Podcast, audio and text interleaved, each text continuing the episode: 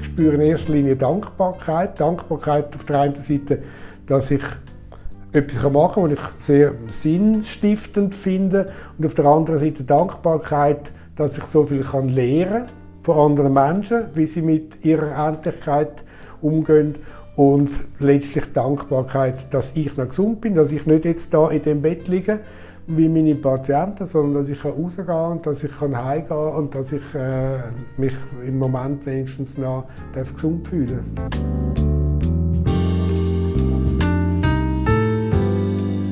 Das ist der Roland Kunz.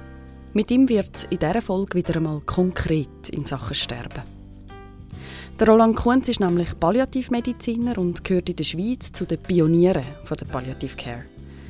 Er hat in seinem Berufsleben viel dazu beigetragen, dass wir heute in der Schweiz insgesamt gut betreut sein können an unserem Lebensende.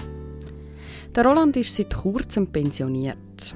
Also teilpensioniert eigentlich. Er freut sich über ein bisschen mehr Freizeit und ich freue mich, dass er sich immer wieder Zeit nimmt, um auch öffentlich über das Sterben zu reden. Auch ich habe schon einige Gespräche mit ihm führen. Das da ist das Neueste. Und ich finde eins wo sich wirklich lohnt zum Reinhören. Es geht natürlich um wichtige Gespräche über das Sterben, um Schmerzen am Lebensende. Es geht um Entscheidungen rund um Leben und Tod und um die Frage, was eigentlich wichtig ist im Leben und im Sterben. Und es geht auch um Widersprüchliches in unserem Umgang mit dem Sterben. Zum Beispiel um den weit verbreiteten Wunsch nach einem plötzlichen Tod und all diesen Interventionen, die wir ganz genau da dagegen unternehmen. Und wir fragen uns, wie findet man heraus, wann das der richtige Zeitpunkt zum Sterben ist? Weil, dass wir uns diese Frage irgendwann müssen stellen diese Chance ist riesig. Hört selber. Willkommen zum letzten Stündli. In diesem Podcast reden wir über Sterben weil das zum Leben gehört und weil es uns bewegt. Mein Name ist Elena Ibello.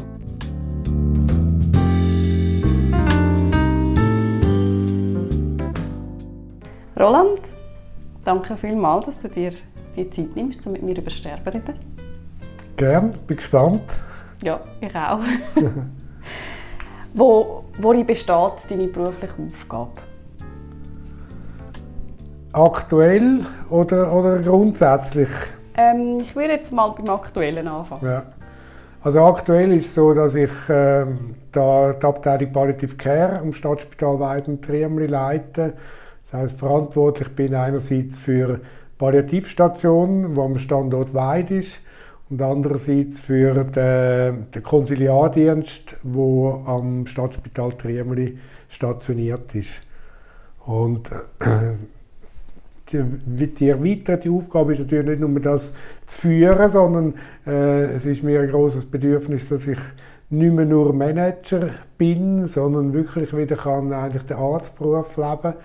Das ist das, äh, wo mir jetzt seit einem knappen Jahr wieder vergönnt ist, weil ich jetzt teilpensioniert bin weil ich äh, vorher in der Spitalleitung war von dem grossen Spital über die beiden Standorte und äh, eigentlich fast nur noch an Sitzungen bin und nur noch Papier gewälzt habe und nur noch bei den ganz komplexen Patientensituationen beizogen worden bin.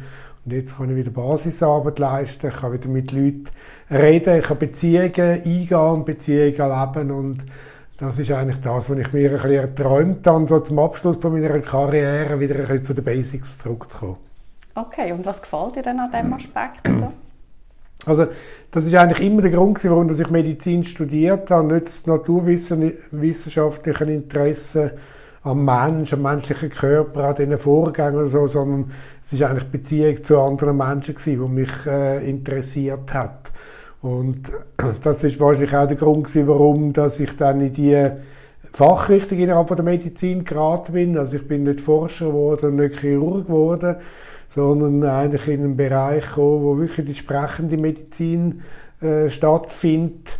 Und äh, das ist das, wo, wo ich finde, also es ist jetzt einfach für mich persönlich das, was mir am meisten Befriedigung gibt, wenn ich zu Abend heimgehen und ich habe irgendwie in einem Gespräch eine intensive Beziehung mit einem Menschen erlebt, der in einer schwierigen Lebenssituation steht, dann ist das für mich wahrscheinlich mindestens so befriedigend wie der Herzchirurg, der heimgeht und jetzt wieder ein, ein Herz äh, repariert hat. Mhm. Also das ist eigentlich der Antrieb für dich, überhaupt in diesen Bereich zu gehen? Ja. Und wieso bist du, also wir fangen jetzt da gerade so ein bisschen bei den Basics an, mhm. oder? Wieso ähm, ist, wenn man jetzt äh, den menschlichen Kontakt sucht, das quasi ein geeigneter Bereich für das? Ja, weil es geht halt äh, ja, sehr fest darum, nicht einfach ähm, zu untersuchen, Befunde zu erheben, äh, Fehler im System vom Organismus zu finden und die zu reparieren, sondern es geht ja wirklich darum, herauszufinden, wo steht mein Gegenüber, also der Patient, den ich behandle, wo steht er in seiner Lebensgeschichte, wo sieht er sich, was sind seine Ziele, die er noch hat, was sind seine Ängste, die er hat. Also ohne, dass man eigentlich es schafft, in die Beziehung mit dem Patienten zu kommen, wird, wird es einem nicht gelingen, den Patienten wirklich gut zu behandeln. Was kann man so in dieser Deutlichkeit sagen? In der Palliative Care, wenn man nicht den Mensch als Mensch erfasst hat, wird man ihn nicht adäquat behandeln Finde ich schon, ja, weil, ich meine, das, was ja vielfach passiert, dass man Palliative Care so reduziert auf Symptombehandlung, gute Schmerztherapie, wissen, wie mit den Opiaten umgehen und so weiter.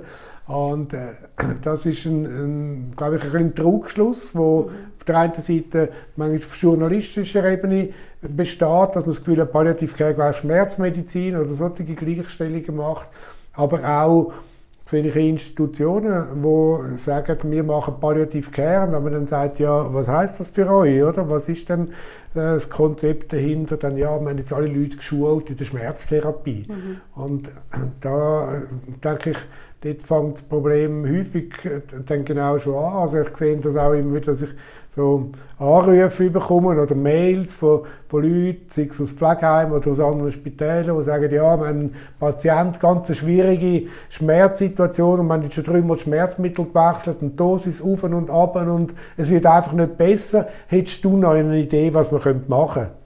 Und da läuten mir eine schon die Alarmglocken, mhm. oder? Weil da hat man jetzt den Schmerz als ein, auf ein, Bio, quasi ein biologisches Phänomen reduziert und das Gefühl, man muss nur die richtige Substanz finden und dann ist das Problem gelöst. Und das sind praktisch immer Situationen, wo der Schmerz eigentlich ein Hilfeschrei nach außen ist und dahinter ist ganz viel äh, persönliche Geschichte von dem Menschen, sind Ängste in seiner jetzigen Lebenssituation und so weiter. Und wo man viel mehr muss auf dieser Ebene probieren, eben dem, dem Menschen zu helfen, da wieder irgendwie einen Weg daraus herauszufinden. Und wie steigst du denn jetzt gerade bei diesem konkreten Beispiel ein? Also jetzt haben deine Alarmglocken schon geläutet, weil du gemerkt hast, okay, offenbar schmerztechnisch, quasi handwerklich, haben sie, haben sie ja. eigentlich alles durchprobiert, nach bestem Wissen und Gewissen. Also ich kann es vielleicht am besten sagen, an einem, an einem konkreten Beispiel. Oder? Wir haben einen Patienten zugewiesen bekommen, da hat der Hausarzt mit der Spitex schon x Sachen probiert und sie haben es nicht in den Griff bekommen, ist nicht besser und mit den Schmerzen. Es war ein Patient, war Ende 50 gewesen, Bauchspeicheldrüsenkrebs und ist dann so auf Palliativstation gekommen. Also wenn ich gewusst, die Zuweisungsdiagnose vom Hausarzt war Schmerzen, die nicht einstellbar sind. Mhm. Und der klassische medizinische Ansatz, und das hätten wahrscheinlich die meisten Kollegen da, die von den anderen Fachrichtungen kommen, hätten so gemacht, wäre so ein Patient gegangen und gesagt, ja, ich habe gehört, Sie haben Fruchtschmerzen, erzählen Sie mal, wo tut es genau weh und wann tut es weh und wann tut es dann mehr weh und wann ist es mal ein bisschen besser. Und dann wären wir gerade wieder auf dieser Ebene, dass man das einfach auf den Schmerz reduziert. Und ich bin bei dem Patienten angegangen und Stuhl genommen, bin neben das Bett gesessen und dann als erste Frage gesagt, was beschäftigt Sie am meisten in Ihrer Lebenssituation, wo Sie jetzt sind? Und dann hat der Patient mich so eine Weile angeschaut und studiert und dann hat er gesagt, dass ich mit meiner Frau nicht kann über meine Krankheit reden Und dann hat er mir erzählt, oder, er weiß, er hat höchstens noch wenige Monate zu leben. Es gibt so vieles, was er eigentlich noch regeln will. Und immer, wenn er dann angefangen hat, über das zu reden, hat die Frau gesagt, jetzt red doch nicht so, du musst nur positiv denken. Und dann ist das Thema abgeschlossen gewesen. Mhm. Und wir haben am Schluss an dieser Schmerztherapie oder Medikament praktisch nichts verändert. Nach zehn Tagen ist der Patient heimgegangen. Schmerzen sind kein Problem mehr gewesen, weil es uns gelungen ist, in diesen zehn Tagen das Gespräch können zu katalysieren, dass die Frau und der Mann miteinander können darüber reden, sich damit auseinandersetzen, dass er wird müssen gehen und dass man die Zeit, die jetzt noch bleibt, muss sinnvoll nutzen, sodass es für beide stimmt und dass beide auch über das können reden, was sie beschäftigt. Und ich glaube, das zeigt eigentlich sehr gut, um was mhm. es geht. Mhm. Also der Mann hat in dem Moment nicht gesagt, dass was mich am meisten beschäftigt, ist der Schmerz, obwohl das eigentlich alle umtrieben haben. Genau. Und das würde mir eigentlich erwarten, dass, ja, dass da niemand herausfinden findet, wie man da mir helfen kann. Ja. dass das so elend ist, oder? Und eigentlich er weil man sein Gespräch, das, was er darüber reden weil das immer abblockt worden ist, hat er quasi wirklich müssen schreien, hat er müssen seine Schmerzen äußern mhm. über die Situation, dass mhm. er nicht kann und darf darüber reden, was er eigentlich will. Und die innere Unruhe, oder, wo er ja. Ja, die Dringlichkeit, ja. das Gespräch zu führen und es kommt wie nicht durch. Ja. Mhm.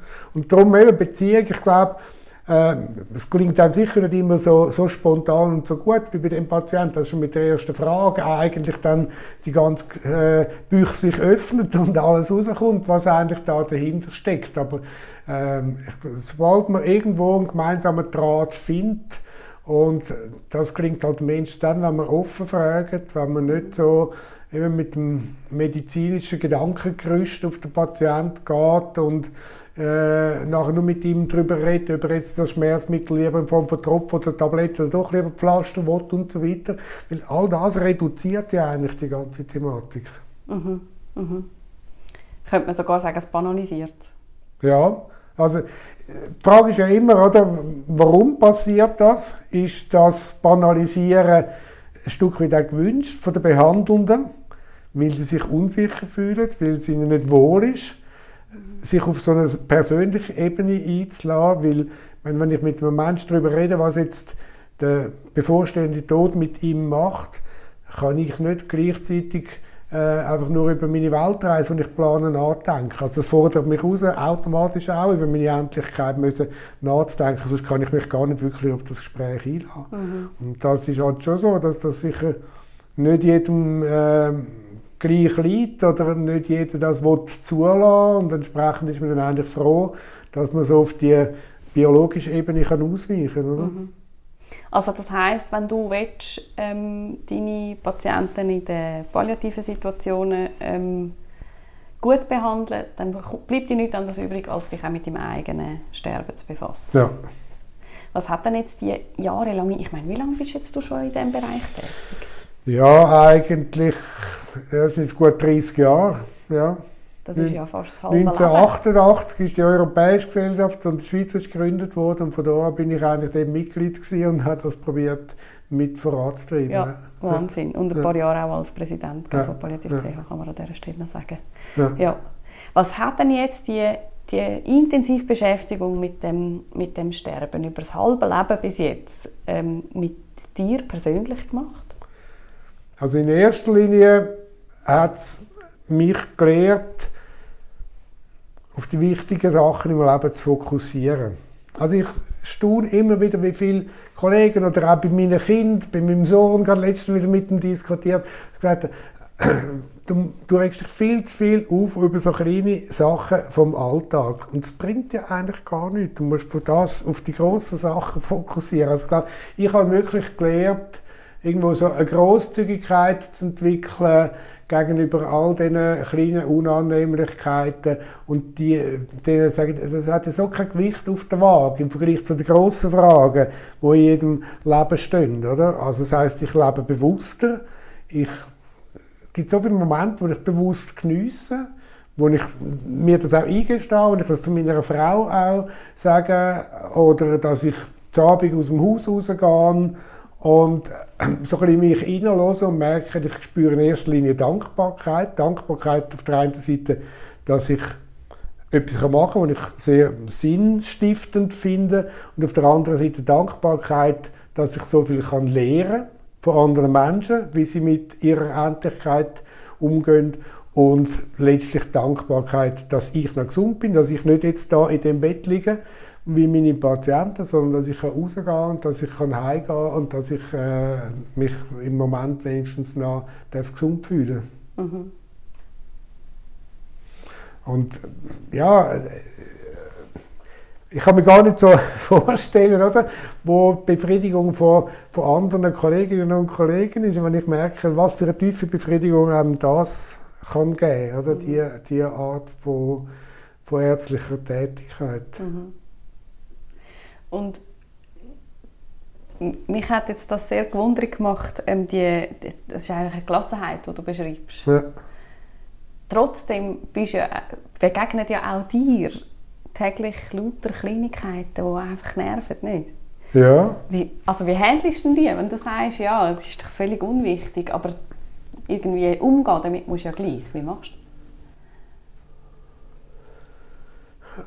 Also, dass ich einfach nie das oder nicht zulassen, dass sie jetzt viel Gewicht bekommen, oder? Also, dass die Sachen auch mal einfach auf die Seite geschoben werden, weil ich muss sagen, das hat jetzt so null Relevanz im Vergleich zu anderen Sachen, wo ich jetzt finde, das hat jetzt Priorität, dass ich mhm. das angehe. Also einfach dem nicht die gleiche Bedeutung geben, ähm, auch mal etwas einfach können, können stehen lassen, oder ich muss äh, nicht irgendwie auf alles reagieren. Ich merke, es gibt manchmal so mühsame Mails, wo es um irgendwelche organisatorisch-administrative Sachen geht, wo ich mit der Zeit gemerkt habe, wenn man nicht reagiert, gibt es nur etwa bei einem Drittel davon, gibt es nochmal ein erneutes Mail, das einem erinnert. Bei zwei Drittel kommt gar nichts. Also merke ich, hey, wenn ich mich aufrege und das Zeug alles erledige, wahrscheinlich nimmt es gar niemand zur Kenntnis. Da sind so viele Automatismen dahinter. Also ich kann ganz viele Sachen kann ich einfach mal stehen lassen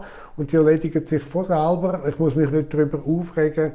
Mhm. Und, äh, du also das, deine Kräfte für die wirklich ja, wichtigen kann Sachen. Priorität an einem anderen Ort setzen. Ja. ja das klingt gut, das klingt sehr gut. du hast vor etwa sieben Jahren, habe ich noch ausgerechnet in einem Gespräch, das wir einmal hatten, gesagt, so sinngemäß, Gesellschaft hat gewissermaßen ein Problem, die Endlichkeit des Lebens zu akzeptieren. Was sich ja möglicherweise gerade in solchen Sachen auch ein bisschen äh, ausdrückt, oder? Ähm, so, dass man sich mhm. eben über so ein kleines ja. Zeug nervt. Aber findest du, es hat sich seither ein bisschen etwas da? Ist, siehst du das immer noch so? Ja, ich glaube, es hat sich schon etwas tun, vor allem gerade jetzt auch durch die Corona-Pandemie das hat schon viel ausgelöst. Und gleich, wenn man ein bisschen genauer anschaut, äh, dann muss man sagen, wo hat sich etwas tun? Also die Leute haben den Tod im Rahmen der Pandemie eigentlich vor allem auf Zahlen reduziert. Man hat jeden Tag geschaut, wie viele Neuinfizierte, wie viele sind gestorben und äh, wie viele freie Betten hat es auf der Intensivstation und all das. Also man hat wieder auf eigentlich nur einen ganz kleinen Teilbereich reduziert.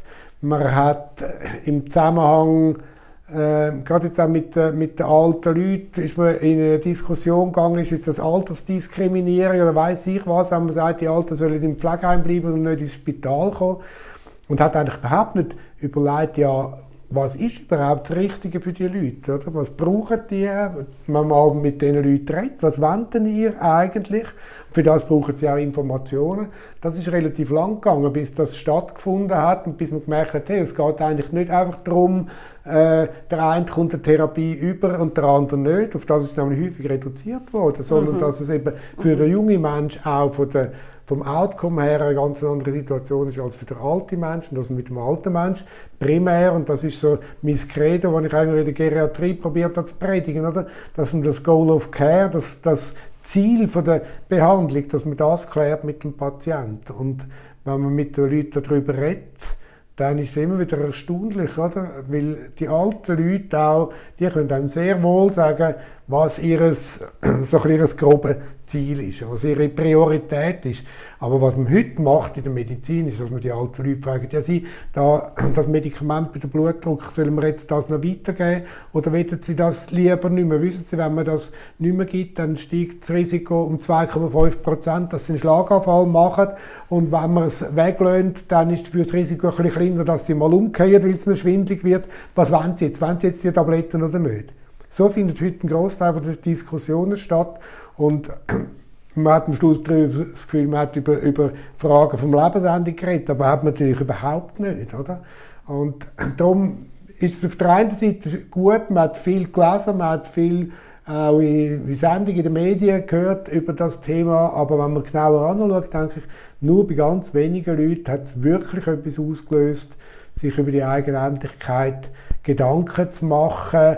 Oder was ich, das ist das Beispiel, das hat mich äh, lange noch beschäftigt, als ich das gehört habe. Mir hat eine alte Frau äh, gesagt, ja, in meinem Alter, da ist ja klar, dass man dann einmal stirbt. Aber ich will dann schon lieber auf eine natürliche Art sterben und nicht am Covid. Aha. Ja?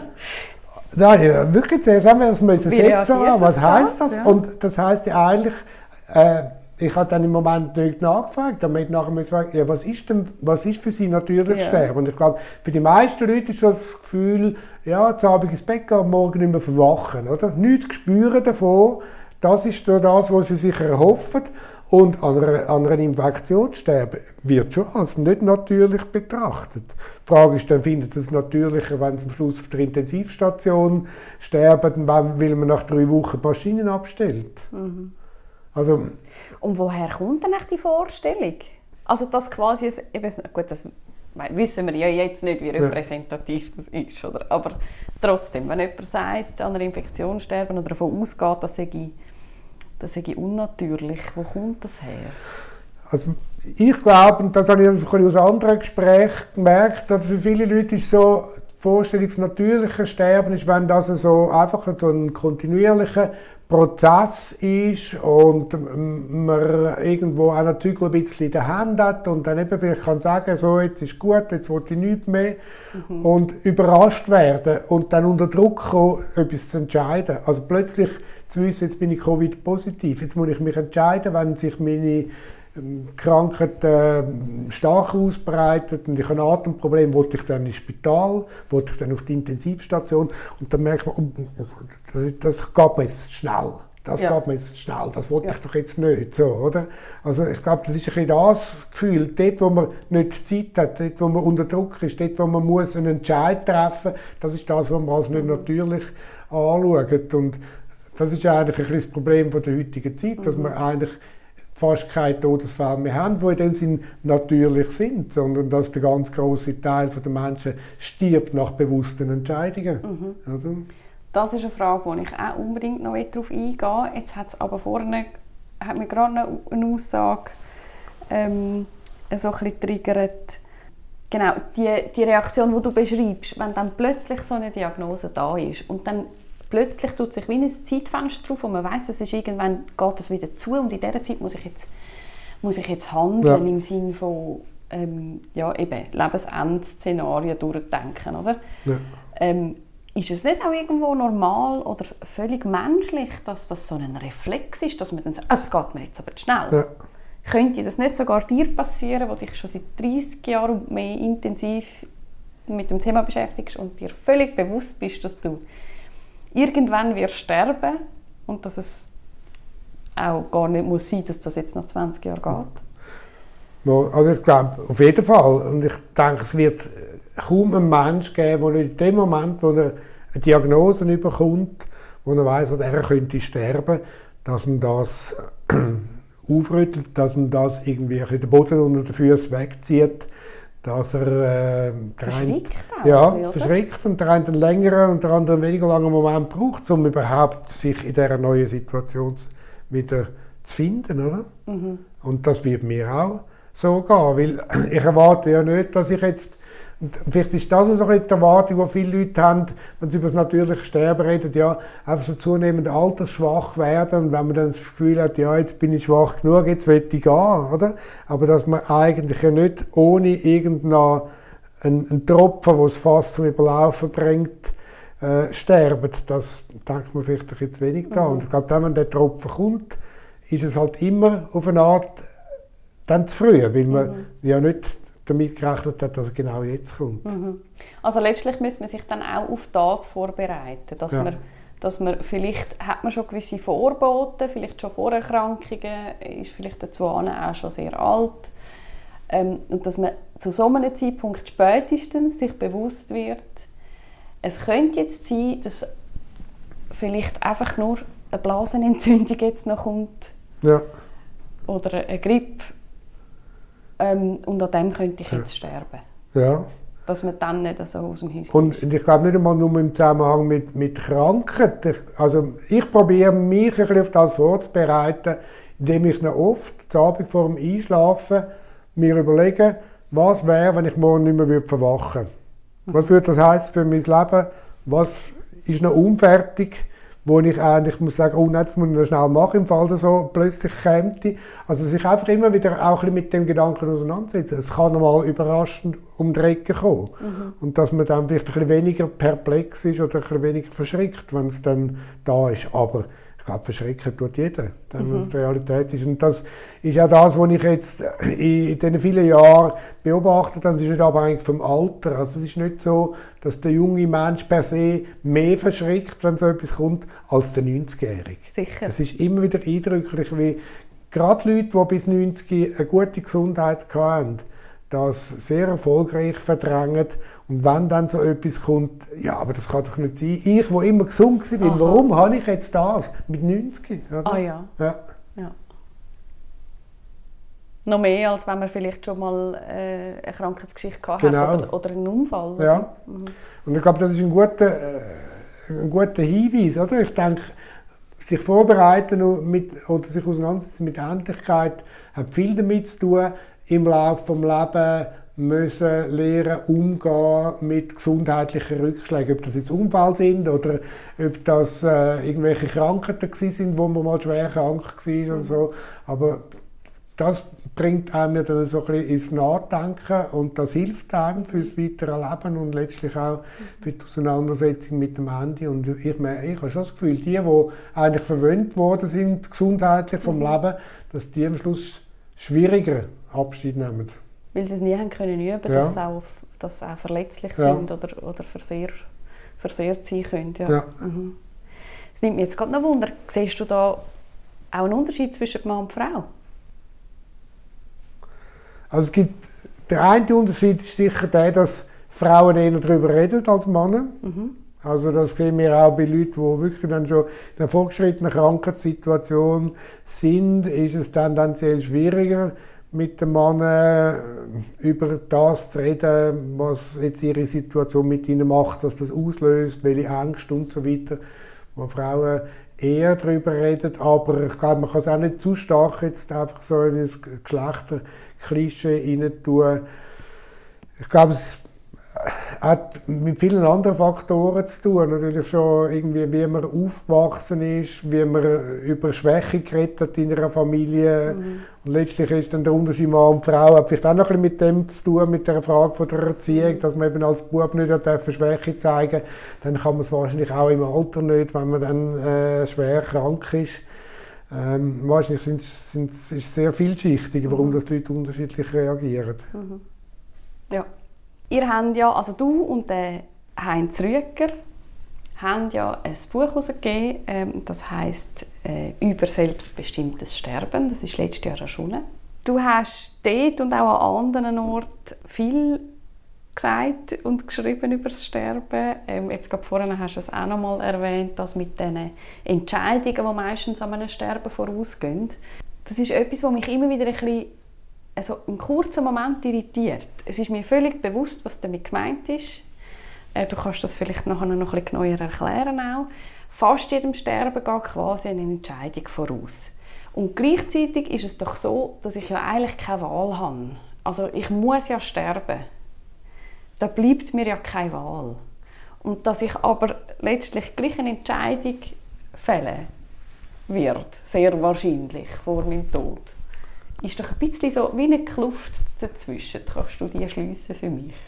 Ja, also die Entscheidung ist ja nicht die, wollte ich einmal sterben oder wollte ich nicht sterben, oder? sondern die, die Entscheidung ist die, wollte ich mein Sterben jetzt, den Moment zulassen, oder wollte ich versuchen, mein Sterben auf einen späteren Moment zu verschieben. Ich glaube, das ist die zentrale Frage, wo im, meistens im Raum steht. Also, wenn ich jetzt die Spitalsituation anschaue, dass man mit dem Patienten diskutiert, wenn sie sich weiter verschlechtert, werden sie dann auf die Intensivstation und halt allenfalls auch an Schläuchen äh, hängen, dass man alles macht, um sie am Leben zu erhalten? Oder sagen sie, nein, das will ich nicht, ich will nur das, was auf der Normalstation machen kann. Oder es kann sein, dass der Hausarzt die mit dem Patienten darüber redet, über überhaupt ins Spital will oder ob er einfach nur das, was man die kann, äh, als Therapie, als Behandlung anbieten. Das sind so ein bisschen die, die Entscheidungsfragen, die sich dann häufig stellen. Aber letztlich ist natürlich auch die Frage,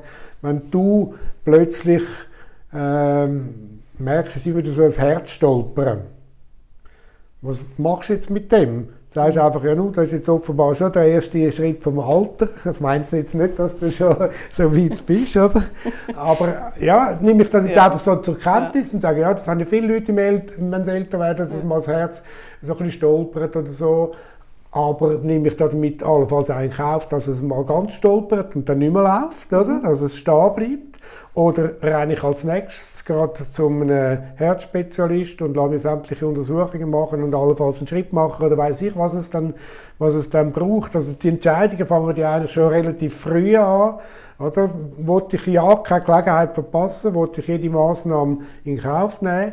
Oder habe ich eine gewisse Gelassenheit gegenüber dem, was jetzt sich weiterentwickelt?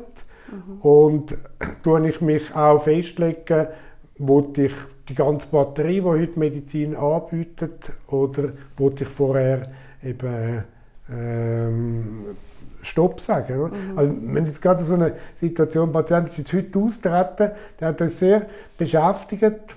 Das ist ein Patient, der ist seit zehn Jahren Mitglied von Exit, hat das auch immer allen ganz klar gesagt, hat 2018 eine ausführliche Patientenverfügung gemacht, die von Dialogethik, also mhm. etwa 12 oder 13 Seiten. Und hat wirklich sich Mühe genommen, seine Motivation anzuschreiben und ganz klar geschrieben, ich wollte mal keine Reanimation und ich wollte nie auf eine Intensivstation.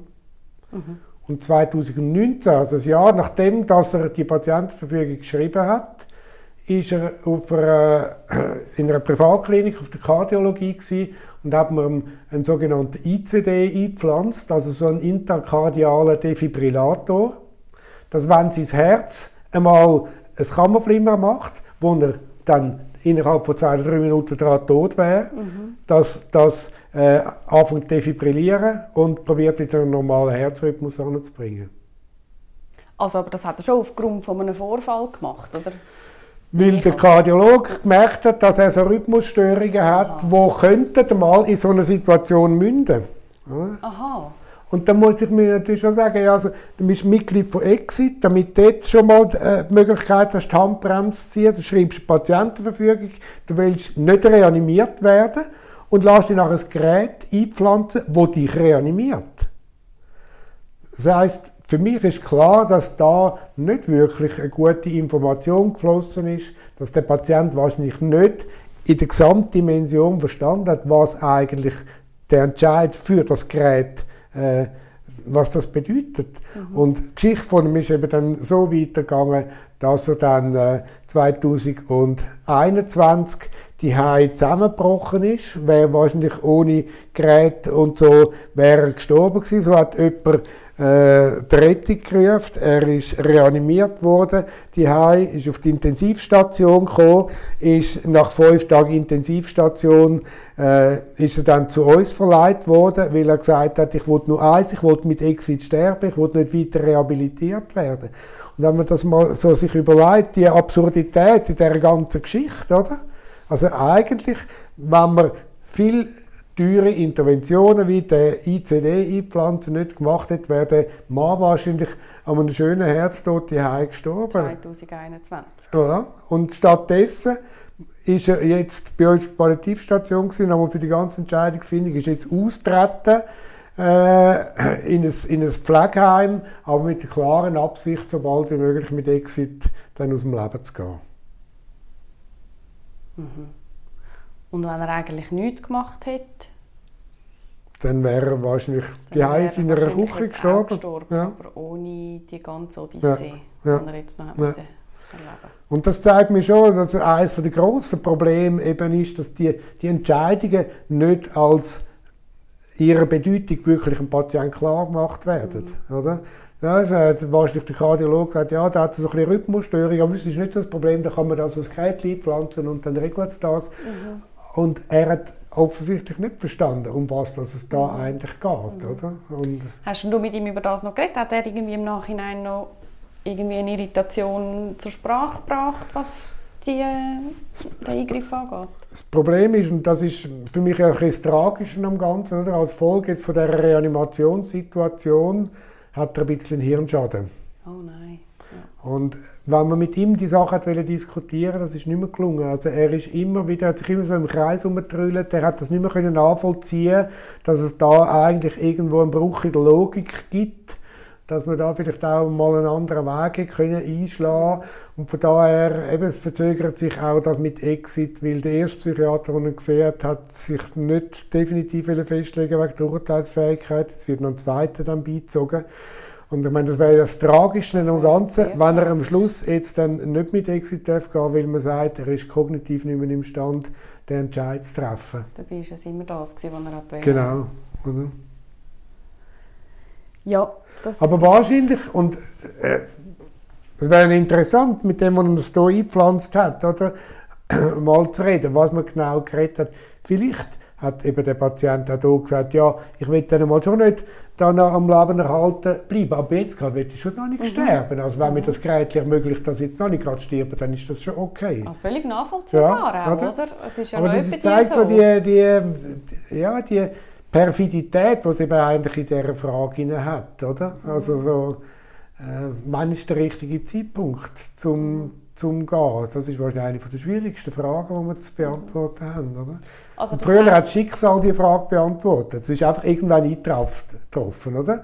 Es ist irgendwo der Tod um die Ecke herumgekommen. Meistens innerhalb von einer ganz kurzen Zeit sind, sind die Leute gestorben. Und das ist ja das, was wir in unserem Buch eben auch zum Ausdruck bringen als Überforderung. Also, dass man jetzt plötzlich muss über Sachen entscheiden muss. Also das ist also sehr mäßig schwierig. Ja. Oder? Und das ist, also wieso, vielleicht können wir die Lücke noch schnell füllen, wieso ist das jetzt so viel anders als damals? Wieso können wir jetzt nicht mehr einfach quasi ähm, unser Leben leben und damit rechnen, dass wir irgendwann sterben und irgendwann kommt dann das und dann ist man tot? Wir das halt, ist nicht mehr so. Ja, wir halt, äh, die Möglichkeiten, die medizinischen Möglichkeiten, die wir heute im Köcher haben, die sind so enorm gewachsen innerhalb der letzten 100 Jahre, kann man sagen, oder? Das ist eine gewaltige Veränderung, die da stattgefunden hat. Und das hat uns eigentlich in die Lage gebracht, dass wir jetzt immer mehr gezwungen sind, so Entscheidungen zu treffen. Mhm. Theoretisch kann ich bei einer 90-jährigen Herztransplantation durchführen.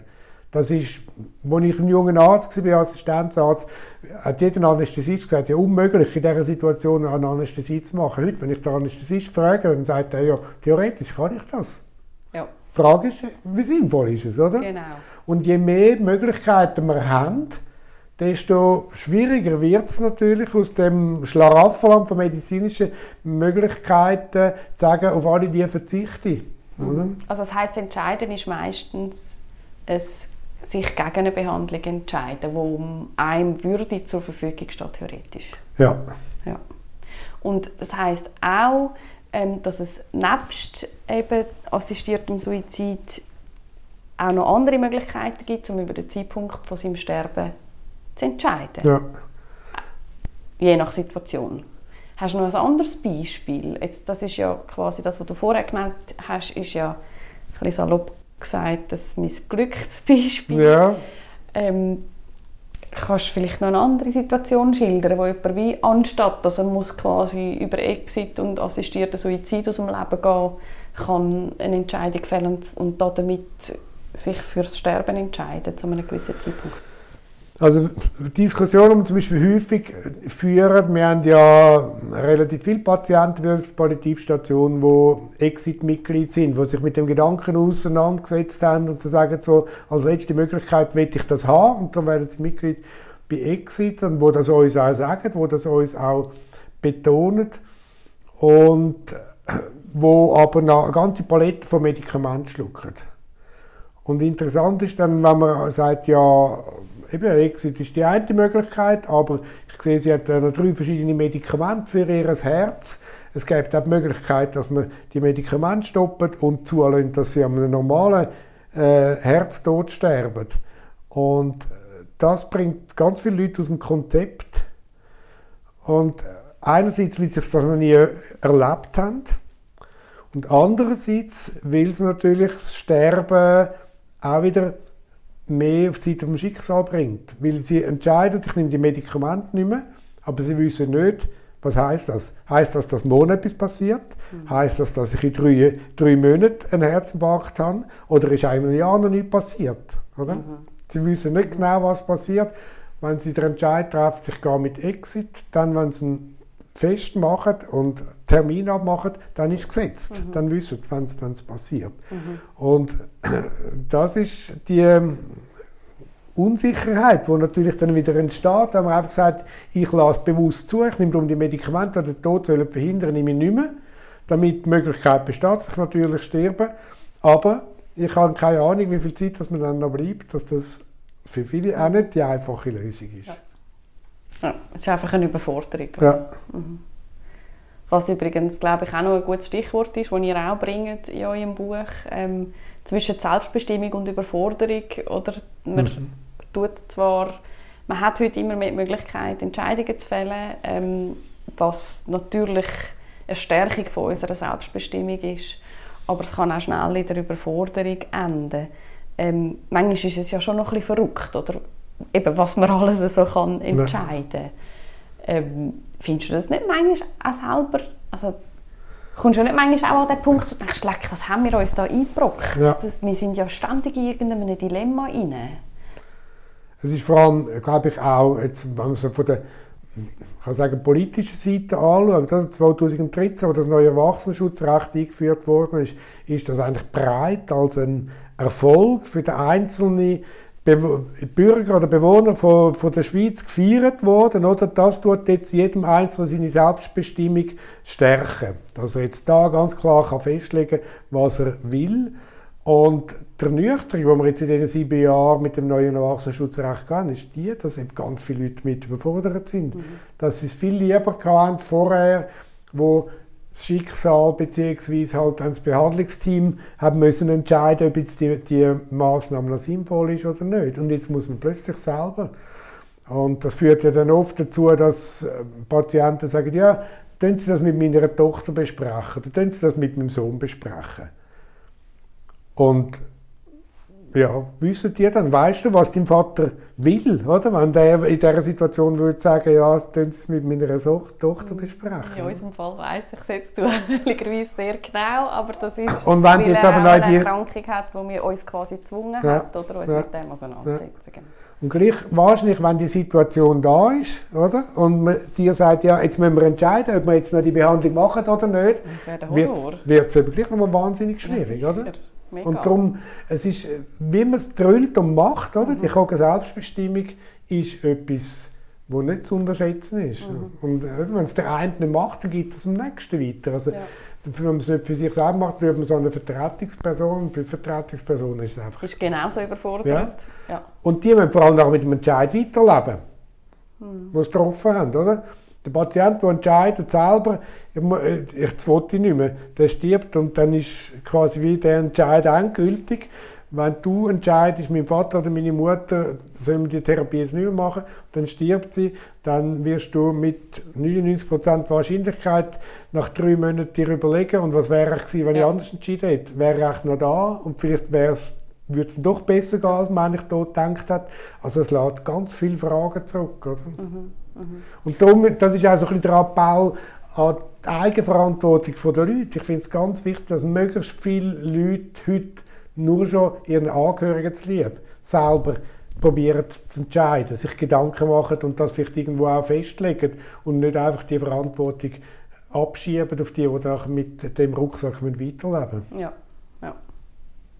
Und grundsätzlich oder trotz all dem ähm, findest du aber eigentlich eine richtige Entwicklung, dass die Entscheidung quasi weg vom Fachpersonal hin zu den direkt Betroffenen geht? Ja, ich denke, weil sonst gibt es natürlich irgendwie so eine, eine Rolle von der Ärzte oder von der Behandlungsteam, wo dem sie gefährlich sein dass es dann irgendwelche ähm, irgendwelches Gedankengut, irgendwelche Strömungen, kann das dann mit beeinflussen, ob das nun ökonomische Überlegungen sind, die dann plötzlich drin spielen, weil man als Leiter von einer Abteilung unter Druck ist, von der Spitalleitung, es muss billiger werden, oder? Ihr seid zu teuer, oder irgendetwas. Also die Gefahr ist halt schon groß, oder, dass man absolut ohne irgendwelche äußeren Einflüsse und an fremde Wertvorstellungen können entscheiden das ist, äh, das ist eine Illusion, oder? Mhm. Mhm. Wie tust du selber schwere Entscheidungen treffen, wenn du so wirklich vor so ganz existenziellen Entscheidungen stehst? Also wo ich für Patienten muss so die Entscheidungen, für, für mich persönlich. Ja. ja. Ja, also ich probiere schon immer so ein bisschen das Bild von der Waage zu machen, oder? Also was ist, wenn ich das eine wähle und was ist, wenn ich das andere wähle. Ja, vielleicht dazu noch ein, ein, ein Gedanke, oder? Eigentlich Entscheidungen treffen können wir dann am besten, wenn wir Auswahl haben. Wenn ich nur Ja oder Nein sagen zu etwas, ist es viel schwieriger. Mhm. Und das ist das, was oft eben falsch läuft in der Medizin. Man fragt Patienten beim Eintritt, wenn sie reanimiert werden oder nicht. oder? Ja, was ist eigentlich die Alternative und, zu dieser Reanimation? Ja. Und da, genau, und, und das ist ja dann die Frage, wo man, oder die Information, die der Patient braucht. Was heißt das, wenn man nicht reanimiert, oder? Mhm. Und wenn wir dem Beispiel bleiben, das habe ich schon oft mit äh, alten Patienten diskutiert, wo wir auf der Geriatrie gehen, wo bei Eintritt gesagt haben, ich will reanimiert werden. Mhm. Und ich fand, was jetzt mit 92 und der sagt, er will reanimiert werden, ist eigentlich schon ziemlich äh, multimorbid, schwer krank. Dann habe ich die Leute darauf angesprochen und gesagt, ich habe gesehen, sie haben bei Eintritt gesagt, sie wollen reanimiert werden. Ich will mal mit ihnen darüber reden. Dann schauen dann die Leute schon so ein bisschen verunsichert und schräg an, oder? Und dann habe ich gesagt, wissen Sie, was das heißt, reanimiert werden? Das ist, wenn Ihr Herz einfach mal stillsteht und Sie wären eigentlich tot, von einem Moment auf den anderen, dann zehren wir sie aus dem Bett, legen sie auf den Boden, drücken ihnen auf den ganzen Brustkorb um, bis wir ein paar Rippli gebrochen haben. Die Wahrscheinlichkeit, dass sie das überleben, ist klein. Wenn sie es überleben, wahrscheinlich mit bleibenden Schäden. Ist es das, was sie sich wünschen? Und dann ist partout die Antwort, wo die Leute sagen, nein, nein, das will ich auf keinen Fall. Mit gebrochenen Rippli auf dem Boden sterben. Genau, vor allem, wenn man dann sagt, ja, was wollen Sie denn, was haben Sie denn gemeint mit dem? Ich will schon nicht, dass man einfach nichts mehr macht. Das ist die häufigste Antwort, die ich höre, dass die Leute das Gefühl haben, wenn ich beim Spitaleintritt sage, ich will nicht reanimiert werden, dann macht man eigentlich gar nichts mehr. Dann sagt man, ah, der ist ja einer, der sterben will, oder? Dann können wir den gar nicht mehr behandeln. Also, dass die Leute eigentlich die Reanimationsfrage völlig falsch verstehen. Es ist ihre Message, ich würde schon gerne noch ein bisschen weiterleben, wenn das möglich ist. Aber es ist nicht ihre Message, ich will da reanimiert werden, dann mit einem Schlauch im Hals auf der Intensivstation äh, liegen und irgendwann äh, muss man dann Maschinen abstellen, weil es doch nicht mehr geht. Ja. Und das zeigt wieder, wie wichtig eben das Kommunizieren ist ja. darüber, die Leute erklären, um was das es geht, oder? Und es so erklären, dass man sich es eben wirklich kann vorstellen ja. und wenn das beinhaltet, dass man etwas so glasklar beschreibt, dass es einem gerade ein bisschen kalter. Rücken drauf läuft. Ja. Oder so ein, ein anderer Weg für, für die schwierigen Entscheidungen ist ja immer auch das Fragen, was ist denn eigentlich auch einfach ganz nüchtern betrachtet sinnvoll in dieser Situation. Mhm. Also für mich, wenn es eine Frage ist, die mich angeht, oder genauso auch der Patient. Am gestern müssen da auf die medizinische Abteilung, weil sie eine äh, Patientin, die ist Ende 50, stammt aus einem mediterranen Land, ist äh, mit einer sehr schnell wachsenden Krebserkrankung, oder? Und Patientin hat beim Spitaleintritt gesagt, weil das wird heute einfach routinemäßig gefragt, auf dem Notfall oder irgendein junger Assistent, ja, will sie reanimiert werden oder nicht? Sie hat gesagt, ja. Und äh, die Söhne haben auch gesagt, ja. Und dann hat man mich gestern gerufen, ob ich nicht könnte ein Gespräch führen mit dieser Patientin, die aber nur Italienisch redet und ihren beiden Söhnen, weil äh, medizinisch sagen das überhaupt nicht mehr sinnvoll und die, die, Knochen sagen ganz von Metastase und die könnte man ja eigentlich gar nicht reanimieren. Ja. Und jetzt sagen die immer noch, Reanimation, ja, also ich müsste der jetzt das ausreden. Oder? Und da muss man ja ein bisschen die Kultur verstehen und wissen, dass das einfach nicht vereinbar ist mit der italienischen Kultur. Und auf der anderen Seite ist es, glaube ich, ist eine Fehlüberlegung dahinter. Ich habe dann deren Assistentin und deren Oberärztin gesagt, ja, warum redet ihr überhaupt über Reanimation? Ist Reanimation eine sinnvolle medizinische Maßnahme in dieser Krankheitssituation von dieser Patientin? Dann haben beide gesagt, nein, überhaupt nicht, darum wollen wir sie nicht. Dann habe ich gesagt, ja, warum redet ihr dann darüber? Es ist ganz klar, das steht auch in den ethischen Richtlinien von der SAMW, oder? wir sind verpflichtet, dem Patienten für seine Situation sinnvolle Maßnahmen anzubieten. Und in dieser Situation ist eine Reanimation absolut nicht medizinisch sinnvoll. Also müssen wir doch gar nicht die arme Frau und die armen Söhne plagen mit der, mit der Frage nach der Reanimation, nur weil wir heute in so einem Denken sind, dass mhm. alles mit Kreuzchen muss geregelt sein, sondern wir dürfen einfach ganz vernünftig denken und sagen, also in dieser Situation ist klar, das kommt nicht gut raus. Das kann nicht gut rauskommen und es ist ethisch nicht vertretbar, etwas zu machen, wo wir wissen, dass man dem Patienten eigentlich nur schadet und nichts Gutes tun. Mhm. Und damit ist eigentlich die Frage nach der Reanimation beantwortet. Mhm. Also das heißt, ihr seid gar nicht verpflichtet als Spital die Frage zu stellen. Das ist zwar sinnvollerweise grundsätzlich im Standard rein, aber es ist eigentlich gar nicht unbedingt Pflicht. Genau, also es ist natürlich eben auch vom Erwachsenenschutzrecht her, oder? Heißt ja, das muss geklärt sein. Und darum hat man das heute in den administrativen Abläufen und der Computer macht jetzt mal Piep und ein rotes Lämpchen, wenn das noch nicht ausgefüllt ist. Und darum drängen alle darauf, dort müssen wir ein Ja oder ein Nein-Kreuzchen mhm. haben, oder? Aber es ist eigentlich eine, eine, Diskussion, die nicht zielführend ist. Ich muss ja viel mehr wissen und verstehen, was der Mensch denkt. Und in mhm. dem Gespräch gestern mit der Familie oder, habe ich ihnen erklär, einfach erklärt, wie schwer krank das sie ist.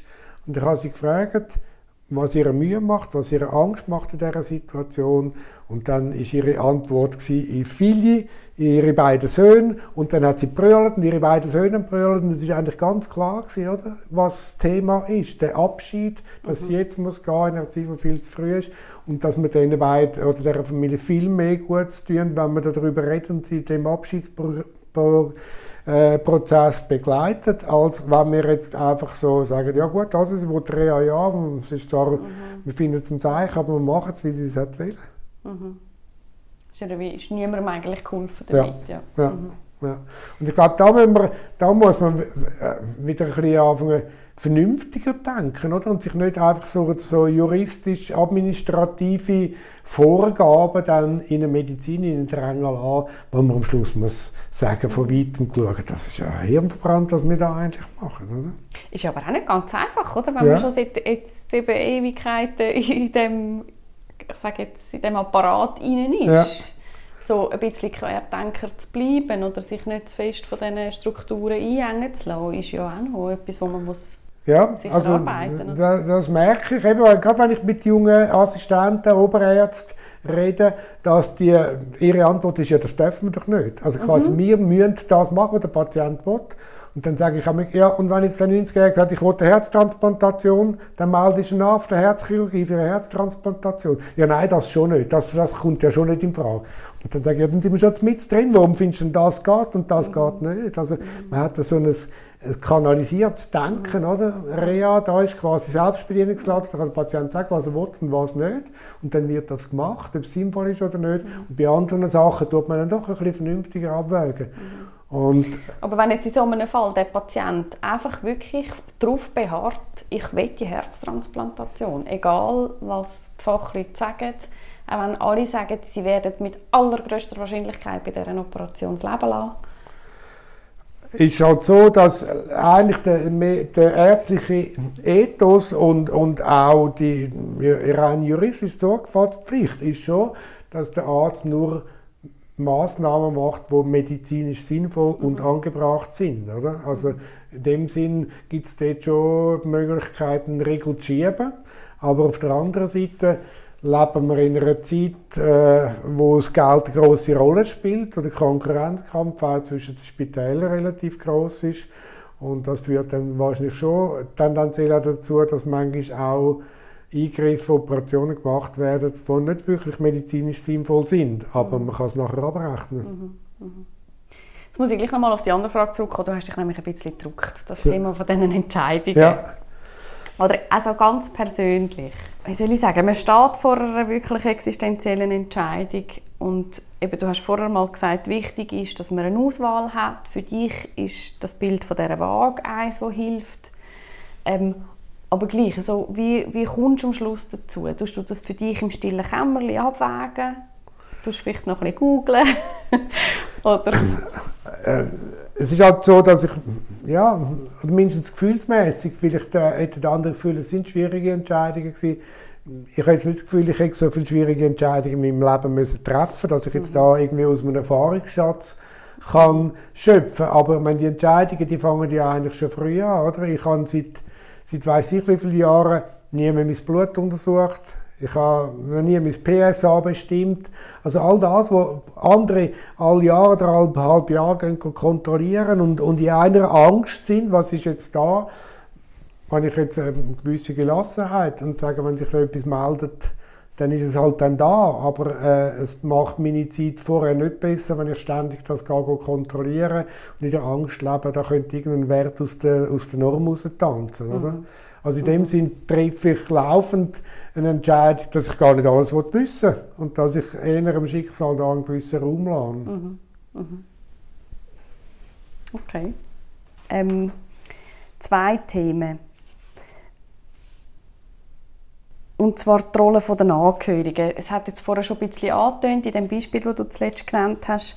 Ähm, du und Heinz Rüeger haben auch kürzlich, also kürzlich, haben auch noch ein Interview gegeben, der Zeitlupe, ähm, wo das auch kurz angeschnitten wird, wo, wo ihr wie so ein sagt, oder vor allem der Heinz Rüger wie so ein sagt, ja, man muss als Angehörige ein bisschen verstehen, dass es jetzt in dem, so einem Moment, wenn jemand eigentlich am, wirklich am Lebensende ist, dass es dann um die Person geht, die am Sterben ist und nicht um die Angehörigen, sondern dass es darum geht, selbstverständlich mal die Entscheidungen zu akzeptieren und einfach zu begleiten und da zu sein. Ähm, kannst du das noch ein bisschen noch ein bisschen genauer erklären? Wie siehst du die Rolle von Angehörigen beim Sterben? Die Angehörigen sind halt in einer ganz schwierigen Doppelrolle, eigentlich, wenn es jemanden Sterbender begleitet. Oder? Weil auf der einen Seite Zuwendung zu der Person, die am Sterben ist, und auf der anderen Seite macht das Sterben von dem Patienten mit ihrem eigenen Leben etwas.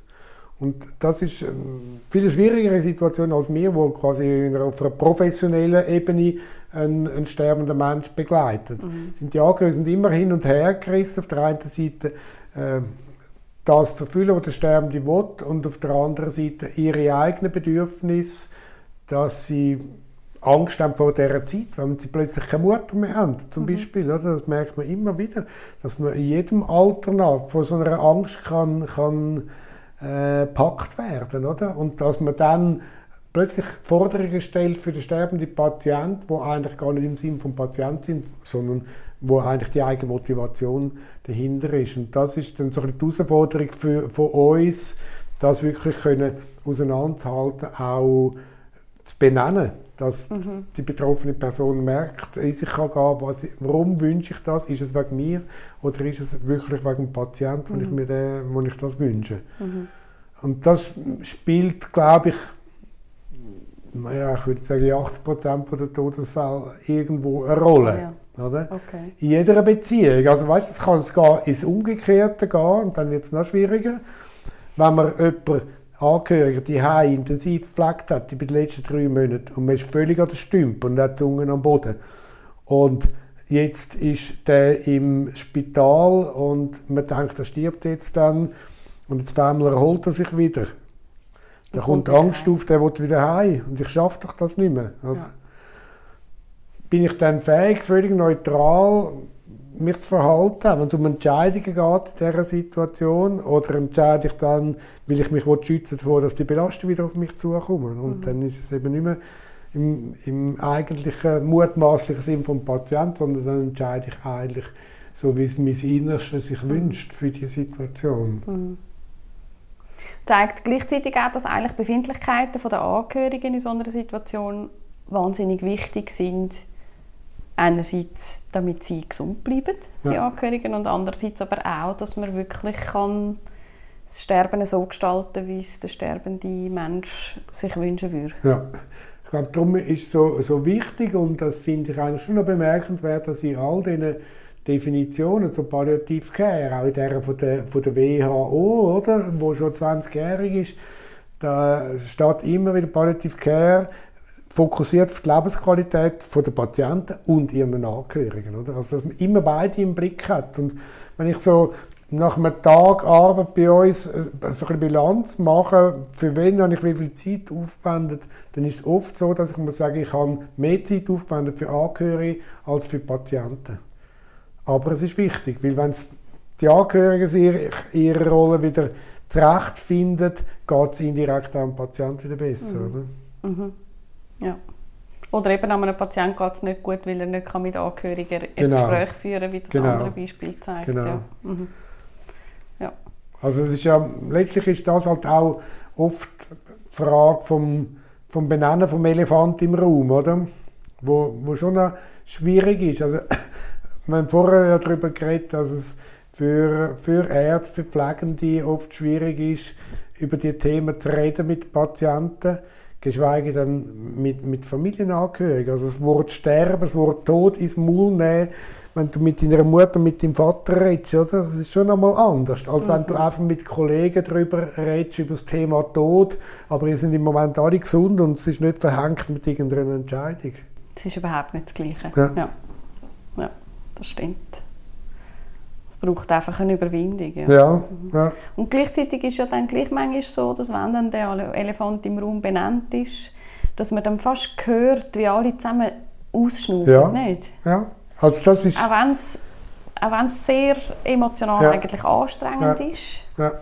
Es ist irgendwo durch... Also das habe ich so oft schon nach Gesprächen erlebt, wo man äh, wirklich das so klar benennt, dass die Leute im Moment eigentlich so ein bisschen verschrecken, wenn man das Wort Sterben, das Wort Tod ins Maul nimmt vor einem Patienten und im Nachhinein sagen alle Danke vielmal, dass mal mit uns jemand so offen geredet hat und dann können sie nach miteinander das Wort ins Maul nehmen, müssen nicht über den starken Wind heute oder über den Föhn reden, oder? sondern können sie wirklich über den Elefant reden. Ja, ja. Und es gibt dann vielleicht manchmal auch eine Leichtigkeit zurück, ja. oder? Genau. Ja.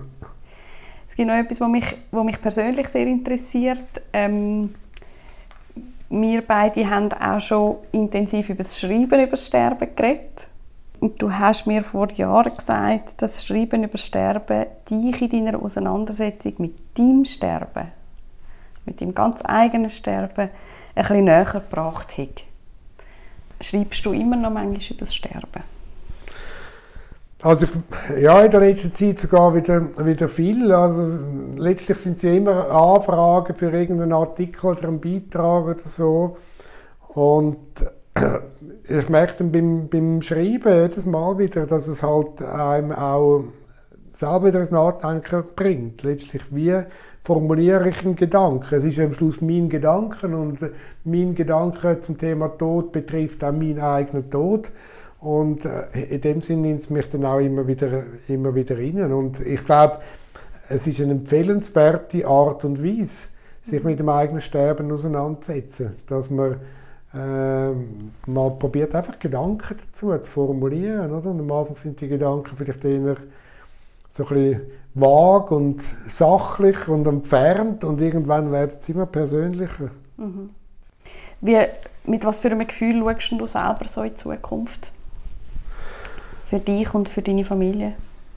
Also das eine, wo einem natürlich, ja, da hat so Pensionsalter, da wird er bewusst, ja, es ist ein, ein wichtiger, ein langer Lebensabschnitt, oder, geht zu Ende. Ja. Dann überlegst du, was ist der nächste Lebensabschnitt, der kommt, oder? Mhm. Und, äh, und ich dann so merke, aha, ah, in 14 Jahren bin ich dann schon 80, oder? Und 80 löst dann etwas aus, oder? Das ist schon einmal anders, als wenn du einfach denkst, jetzt bin, dann bin ich 55 oder irgend so etwas. Also das, da merkt man, aha, irgendwo die Sanduhr läuft ab, oder? Und es hat immer ein weniger Sand oben durch. Und das heißt, ich muss die Zeit, wo der Sand abläuft, muss ich mir gut überlegen, was ich damit mache. Mhm. Was hast du denn für Plan? Also das eine ist, dass ich nicht jetzt einfach alles, was ich bis jetzt gemacht habe, wegwerfe.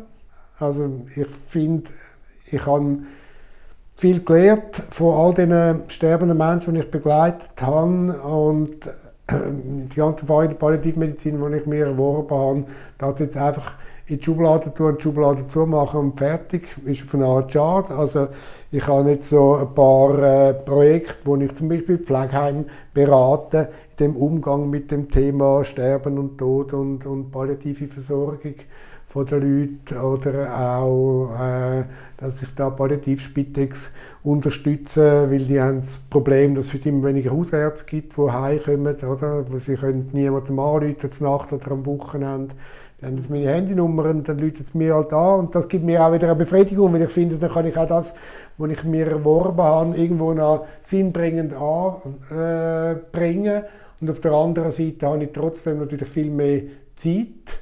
Äh, merke ich jetzt schon, dass es mehr Zeit ist als früher, also zum äh, mit den Enkel etwas unternehmen, mit, es ist so ein spezielles Erlebnis gewesen, wo ich dann mal irgendwie gemerkt habe, jetzt gibt es nicht einfach noch so einen Rucksack, den ich heute Abend erledigen sollte, sondern können heute Abend heimkommen und zu meiner Frau sagen, was machen wir noch heute Abend? Sie mich gross angeschaut, weil sie das irgendwie seit 20 Jahren nicht mehr gehört hat. Oder? Weil immer, wenn man etwas machen wollte, hat man das mindestens zwei Wochen müssen voraus planen, sonst war immer alles voll. Gewesen, oder? Und jetzt plötzlich kommt wieder so ein bisschen Raum, um aus, der, aus dem Bauch aus, aus der Laune raus etwas zu machen. Und das ist ähm, total ein gutes Gefühl. Ja, eine Befreiung auch ein ja, bisschen. Ja. ja. Also, und was wäre jetzt, wenn du deine Pläne, so wie du sie dir zurechtgelegt hast, nicht mehr könntest umsetzen Dann habe ich jetzt, dem Moment, wo du mich das fragst, habe ich das Gefühl, dann kann ich das relativ gut akzeptieren. Also einfach, weil ich gerade jetzt mit dem, was jetzt pensioniert wird, äh, habe ich ja oft so ein bisschen überlegt, was hast du gemacht in all dieser Zeit, wo du geschafft hast, wo du im Erwerbsleben bist und dann merke ich, es hat sich so vieles bewegt, ich so viel Gutes können machen und mir Befriedigung gegeben, wo sicher auch eine gewisse Nachhaltigkeit hat und auf das kann ich auch mit einem guten Gefühl zurückschauen und ich glaube, das ist ein, ein wichtiger Teil auch, was einem erleichtert, um dann zu sagen, ja, das Tagwerk tun und jetzt darf es halt auch, äh, darf der Tag auch zu Ende gehen. Hm. Das klingt sehr, sehr schön. Hast du eine Vorstellung von deinem eigenen Sterben, eine konkrete? Mehr Hoffnungen als, als konkrete Vorstellung. Also die Horrorvorstellung ist, dass ich irgendwo in einem Einkaufszentrum zusammenbreche und dann gehen die Automatismen los und dann äh, irgendjemand rennt und holt den Defi und die Rettung kommt und am Schluss bin ich auf der Intensivstation reanimiert und mit einem kaputten Hirn. Und das ist das, was ich sicher nicht will, aber wo man muss sagen, das können wir nicht absolut verhindern bei uns, unserem gut ausgebauten Rettungssystem. Also das ist so die Hoffnung, dass das nicht passiert, dass von dort lieber eigentlich einmal eine Krankheit haben, wo ich weiß, an dieser Krankheit werde ich sterben. Ich habe noch eine begrenzte Lebenszeit, um auch die Lebenszeit dann bewusst nutzen, um das noch in Ordnung zu bringen oder Regeln, die ich noch will, mich verabschieden von den Leuten, die ich will und dann ähm, auf die Art können gehen und nicht eben das, was vielleicht viele andere sagen, ja, ein plötzlicher Tod wäre mal am schönsten, weil ich glaube, der plötzliche Tod der wird immer gefährlicher, eben, weil es unter Umständen kann sein dass man dann den auch nicht zulässt. Mhm. Mhm. Ja. Danke vielmals, Roland. Das war super spannend sehr eindrücklich und ich wünsche dir, dass du deine Pläne kannst umsetzen und schön, dass du dein Wissen und deine Erfahrung weiterhin zur Verfügung stellst. Ja, danke vielmals auch. Also, ich finde auch jedes Gespräch immer wieder gut, weil es ist ja auch etwas, das einem wieder anregt. Eben, man kommt eine Frage gestellt über, die man vielleicht in dieser Art und Weise sich nicht so schon gestellt hat und dann äh, regt es einem an, um nachher noch ein bisschen weiter daran zu denken. Schön, ja. das ist super, so soll es doch sein. Danke. Merci dir.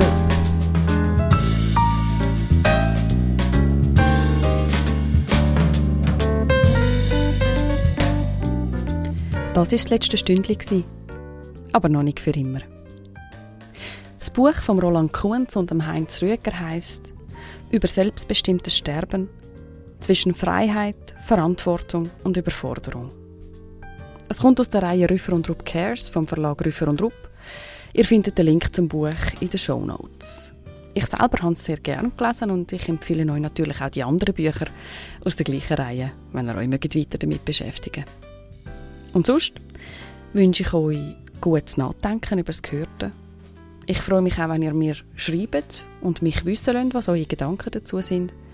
Ihr findet das letzte Stündchen auf Instagram und Facebook oder erreicht mich via podcast.dibello.ch. Und sonst hören wir uns nächsten Monat wieder. Dann reden wir wieder über Sterben. Weil Totschweigen nur selten hilft. Weil es spannend ist und weil es viel darüber zu sagen gibt. Mein Name ist Elena Bello. Danke fürs Zuhören und fürs Mitdenken. Bis bald.